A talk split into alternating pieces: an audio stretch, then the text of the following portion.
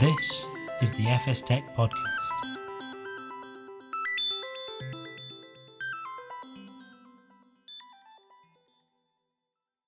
Welcome to the FS Tech Podcast. I'm Hannah McGrath, the editor of FS Tech, and in today's episode, we're going to take a closer look at the importance of omni-channel customer experience across banking and financial services.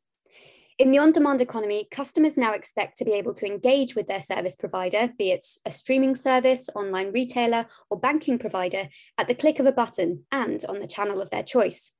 They also expect smooth interaction, whether they're a new customer in the onboarding process or applying for a new loan after 20 years with the same provider. As a result, financial services providers are under mounting pressure to leverage data, AI, and automation to provide a personalized and seamless customer experience, whether the customer is accessing online via an app or calling the customer service phone line. And while fintechs and insurtechs enable customers to switch smoothly between online chatbots and a human advisor, more established banks are struggling to connect all of the elements of the customer journey they risk losing out on the benefits of true customer experience in an omni-channel way, as well as the strategic insights that listening to the customer on various channels can bring. So, in this podcast, I'm delighted to say I'm joined by Monica Hovsepian, Head of Worldwide Financial Services Industry Strategy at OpenText, to delve further into the key challenges and opportunities for FSIs in building an omni channel customer journey. Uh, welcome to the podcast, Monica. It's great to have you here today. Thank you so much, Hannah. It's great to be on. Fantastic. Well, let's jump into our discussion. So, our first question is How has the rise in digital apps and services across multiple channels changed customer expectations of their banking providers? So, excellent question. The pandemic accelerated the trends towards more digital engagements for everyone across all generations. And all of us as consumers, we were quick to adopt, and we just didn't have any other choice, to be honest with you. And many wondered whether these changes, some, any, or many of these accelerated trends that were already, some of them in motion, would they be temporary or permanent? Now, PwC's June 2021 Global Consumer Insights Pulse Survey, which was conducted in March 2021, found that most of these changes are in fact sticking. For example, consumers today are more price sensitive, not surprising, more savings oriented, but interestingly, we're all more digital. In fact, the research from PwC revealed that companies that make customer experience a priority can charge a premium of up to 16% for their products and services. Now, when we consider digital channels, financial institutions need to take into consideration the entire customer journey and all personas. As customers, naturally, there will be times that will jump channels. So it's important to ensure that the entire digital journeys are designed in a thoughtful, intuitive manner, and most importantly, with the customer in mind and not with the product or the service in mind. For digital to be successful, the journeys need to be seamless and intuitive for the customer not to feel frustrated. And we've all been there, let's face it. Most customer journeys begin on the website. For example, if a customer is interested in a product, they begin researching the product on the web page. If the web page is not well designed or it doesn't provide that level of information, the customer immediately abandons. Furthermore, customers today research for products utilizing the FSI's product comparison tool, that's assuming they have one, or another product comparison tool. We've all become accustomed to checking reviews from others before we order new product. For example, whether we're watching a new movie or show, check out a new restaurant, and why not a product or a bank or an insurance company. People are always willing to share their opinions, whether on an FSI, whether they're offering and delivering good service, offering good rates, whether their product is better than the competition, if their staff are friendly and knowledgeable, if their mobile app is user friendly, and so forth. Visibility into browser behavior and becoming both proactive and reactive can ensure that banks improve personalization, the customer experience and therefore increase marketing ROI, drive customer loyalty, and increase brand awareness. So that's just one example. When it comes to an existing customer and they just want a simple interaction, like when a new credit card has been sent to them because their existing one has expired, they want the mobile app to be intuitive and simple. So, what do I mean by that? Well, now I'm talking from a personal experience here because it just literally happened to me. The sticker on the new card referred me to the mobile app to activate my new card. And that was just one of the options. And so I logged on, trying to see where and how I could activate my new card. I looked under the new messages, the insights, and there was absolutely nothing there. After like spending a whole bunch of time and getting frustrated, I finally found it hidden in the menu section as the last item. It wasn't intuitive, and I found the process absolutely frustrating. So, as we pivot more and more towards digital channels, the entire journey should be considered and needs to become more seamless, personalized, and with a customer in mind. So I hope that helped. Absolutely. Thanks so much uh, for that, Monica. And you mentioned their digital journeys, and obviously these are becoming increasingly important and over the last 18 months have been. Um, so, what are the key challenges for FIs in recreating a continuous omni-channel experience for customers, whether that be online, app, or even telephone banking? Yeah, so I think I briefly touched on this a little. We're seeing some new stats coming out, and I think it was just last week, BAI released a new study and the name of the report was titled The Impact of Digital Acceleration on Banking. And the survey results are quite enlightening. And if you don't mind, I'm going to share some of those data points in order to answer your question. Sure. So, according to their survey results, more than four in 10 customers today are doing all of their banking digitally. The same report also states that 30% of FSIs are promoting digital banking to their customers to increase adoption, stressing that guiding customers on the electronic tools is an increasingly important responsibility of the branch and call center staff. Now, when banks were asked if they saw an increase in digital account openings, 42% said that they saw an increase of 20 to 50%. Now, as encouraging as that is, and the fact that most of us were at home and branches were closed or open at limited capacity, the bad news in all of this is that 55% of FSIs are stating that the accounts that were opened digitally are poor quality versus the ones open at the branch. And what they mean by poor quality is that the balances were quite low. As such, ensuring that the entire customer journey is taken into consideration and that entire journey is seamless, frictionless, and intuitive is key in ensuring that the customers are delivered that optimal experience, that we build confidence in that digital channels and that they're seamless and they can jump from one channel to the other with confidence is going to be extremely key. And, and you mentioned their seamlessness as, as the key to all of this. How are banks overcoming silos and utilizing the data that they currently have to deliver those more personalized services? Yeah. So let's face it, it's no secret that banks have siloed systems. But customers, they don't understand that, nor should they, and they don't care as customers, when they engage with the likes of Uber, Amazon, Netflix, Google, Apple, they experience that seamless, connected, frictionless, personalized, transparent, and single click service.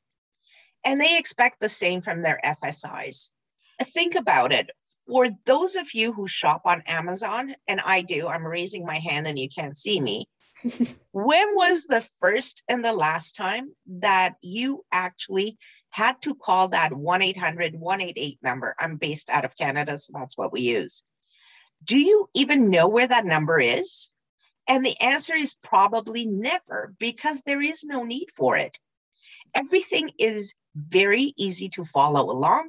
There is full visibility and transparency. you're actually even notified if there is a delay to the delivery of your order. You can even order using Alexa. Mm-hmm. Recommendations are made for you. The reviews are all there. So, why can't banking be that easy? Utilizing AI, data, and information to deliver the right products to the right customer at the right time in their channel of choice. Ensuring that personalized information is targeted at the right customer in their channel of choice. In the case of Amazon, I'll admit it, I'm paying $119 for Prime membership because I'm based in Canada. And I was paying this before I started watching Prime Video. I like the faster shipping. And that was even before the pandemic. In the UK, the membership is 79 pounds. I looked it up. If you think about it, we're paying to shop. And we like that. It's easy. It's that whole single click, it's fast, and it provides us with the visibility options. How many people are willing to pay for the convenience of banking? Now, let me go back to your question of AI. It's that time of the year when students are heading to college or university, depending on where you live at the moment. So banks have or should have that type of information at hand. They know which customers have college age students. They should have captured charges to college entrance exam fees, course en- enrollment fees. This would be a great opportunity for the FSI to offer a student credit card, for example. Furthermore, it would be wonderful to personalize these credit cards with insights for the parents and the students with spending balance updates to ensure that the student is not overspending. Everyone today is looking for financial health and financial well-being assistance and personalizing the student credit cards with these spending alerts can be beneficial to both the student and the parent, for example. So that's one example of AI. That's a great example there of personalization and capturing that data and using it not just to sort of upsell and offer more value for the customer, but also just, you know, making sure that that customer feels valued and feels as though they're being engaged with. Um, so how important is seamlessness at different stages across the customer lifecycle? Um, is too much focus put on onboarding and not enough to maintaining engagement over the longer term? Yeah, excellent question, Hannah. So onboarding is a critical part of building the relationship with the customer. It sets the stage. Obviously, if the customer begins the onboarding in a digital channel, it should be simple, well defined, frictionless, and intuitive. It should easily guide the customer through the process. However, should at any point the customer decide that they require human assistance, whether via chat, contact center, or branch, that transition needs to be seamless, meaning that all information should remain captured. So once they hop to another channel, that information should not be lost and should be picked up by a bank employee where the customer left off, eliminating any frustration by the customer to have to repeat themselves. When it comes to servicing, the engagement should be the same. As it is, after we open our accounts and begin to continue engaging with the institution, that's when we decide if we want to continue to deepen our relationship with that organization or institution. Studies have shown that banks should communicate with the customer continuously during that first 90 days of account opening to ensure that the customer has received all of the documentation, that they have funded the account, that they have personalized that account, that they are utilizing that account, and etc. It ensures that the account becomes their top of mind account. Then after that, it is through that life cycle of the account when it comes to that servicing engagement or when the bank makes a cross sell offer that the customer is open and willing to accept that offer. That's when they consider the bank or the institution to have their best interest at heart. And that's when the decision is made.